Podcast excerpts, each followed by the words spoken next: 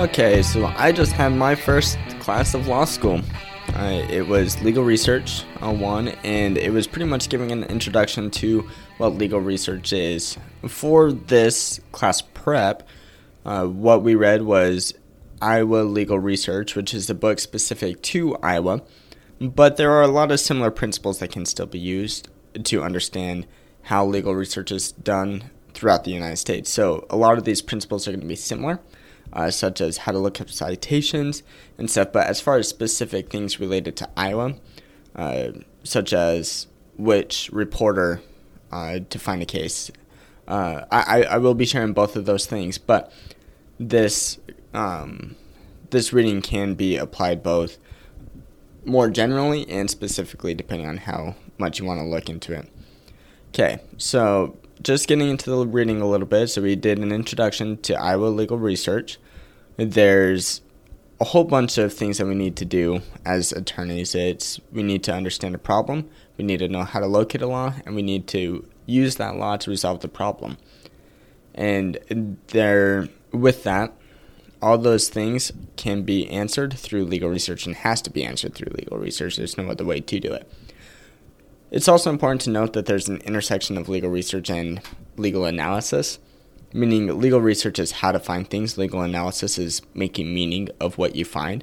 Although they are different, they shouldn't be done separately. Uh, in fact, you should probably do your legal analysis first because you need to know what law you want to examine, why that law is relevant, and then use that information as you conduct your legal research. That way you can pinpoint which cases you are looking for.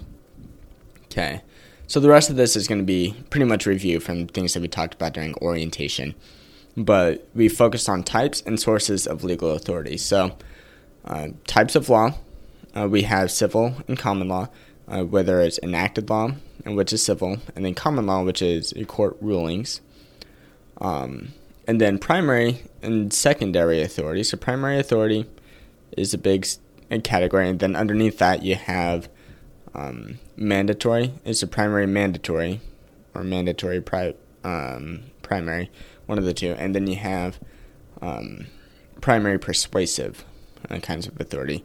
So primary mandatory means that it's a binding law in your state, meaning that you need to follow the jurisdictions, uh, you need to follow the state constitution. All those kind of things are mandatory binding law that is a primary source of law. Uh, it has a legal authority as far as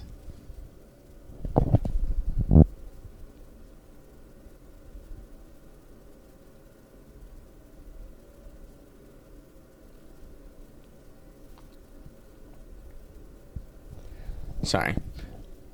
So it has uh, binding legal authority. As far as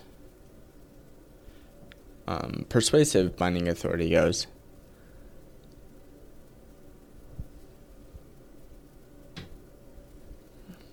sorry, not persuasive binding, but persuasive um, primary authority. Persuasive primary, primary authority is when it's binding authority in a different jurisdiction, but not in yours. And so in yours, it's a persuasive authority. For example, a court in Nebraska is persuasive in a court in Iowa, even if it's mandatory in Nebraska. If all that makes sense. Uh, there are secondary secondary authority sources as well. Um, all these are going to come from people who are legal scholars, commentating on the law, and uh, they can be helpful in conducting legal research, but they are often just used as a persuasive form of authority, not uh, as a uh, primary source of authority there is a hierarchy of what can be used. That is, you need to use the Constitution. Um, th- that that comes first, and then statutes, regulations, and then common law. And common law are what the courts deal mostly with. Common law can interpret the Constitution, statutes, and regulation. It can comment on it, and it can overturn things that are contrary to one of those things higher. But in and of itself, it's the lowest form of hierarchy, meaning the Constitution will Can ignore that last sentence.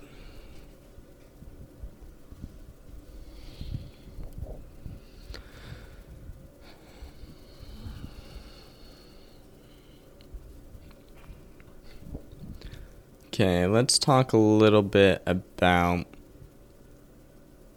um, reporters' opinions and how the court is pretty much structured. So,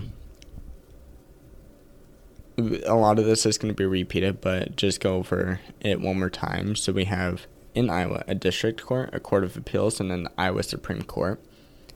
In the Iowa district courts, there are 99 counties, so there's one district court for each county, but they're each each courthouse, I guess you could say, comprises of eight districts for administrative purposes, and then each district has that general jurisdiction uh, where they can hear both civil and criminal cases.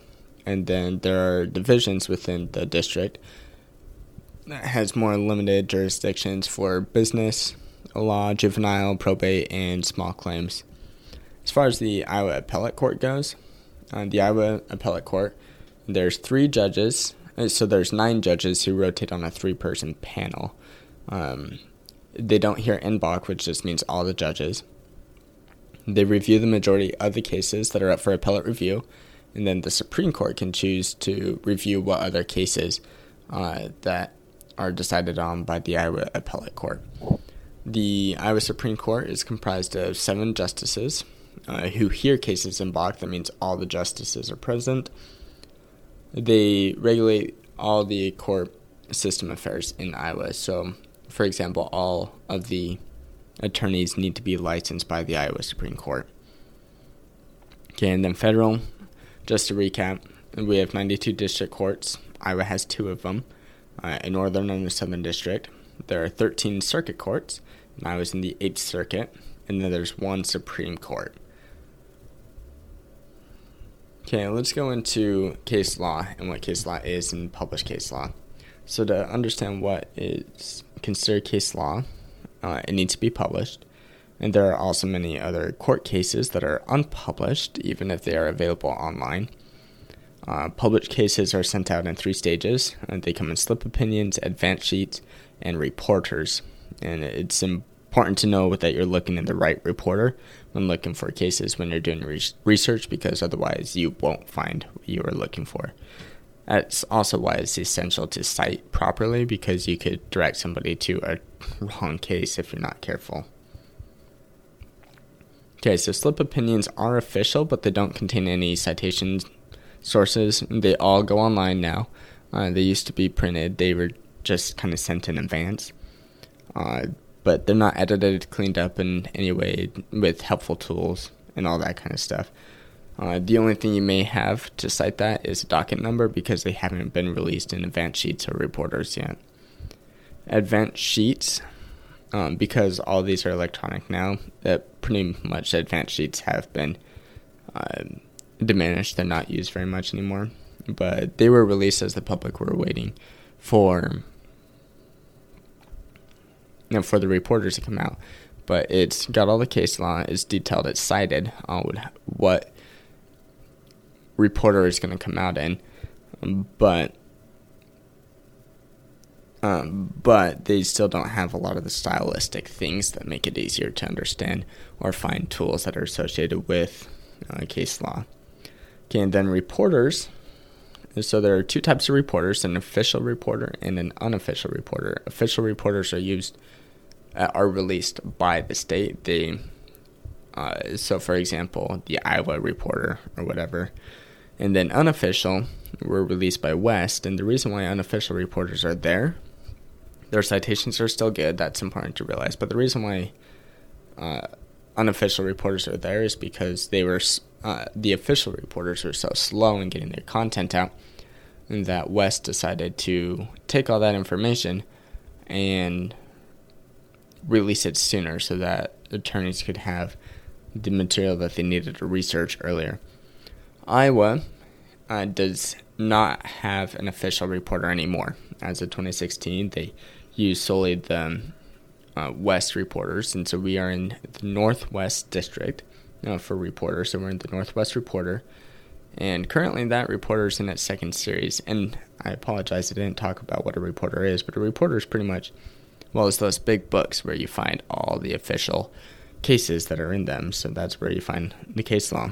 What is a officially published and to be used as a standard for precedent in future cases. As far as the lecture goes, the lecture is pretty much a, a review of all that um, material. We went over district courts, court of appeals, the Supreme Court. We went over slip opinions, advance sheets, uh, citations. We talked about when to space. You know, for example, if there's two letters, there should be a space. So, like Southern is abbreviated SO. So when you are citing it, you need to do SO dot space and then whatever series you're in. So TD, 2D. But for example, in Iowa, it's Northwestern, but there's only one letter there. It's N.W.2D, no spaces. That's just to keep it from getting too crammed. Uh, there's we, so we talked about the reporter system during the class. We also talked about the components of what a reported case looks like. I'll just go over those briefly. Uh, so the components title or, or case name, and then the docket number, and then which court was the decision made, the date decision, a synopsis, uh, head notes, and head notes are developed by West. Uh, they are not official pieces of publication, but they can be useful tools in helping finding sources. I list the attorneys, the judge, and then the text of the opinion. And then also, we talked about in text citations, which uh, you need to report. Uh, you need to do a little pinpoint into where other cases are. And that was our first lecture of uh, legal research. A, a, lot of content. Uh, it might be a little hard to understand, but I think things will become more clear in the future.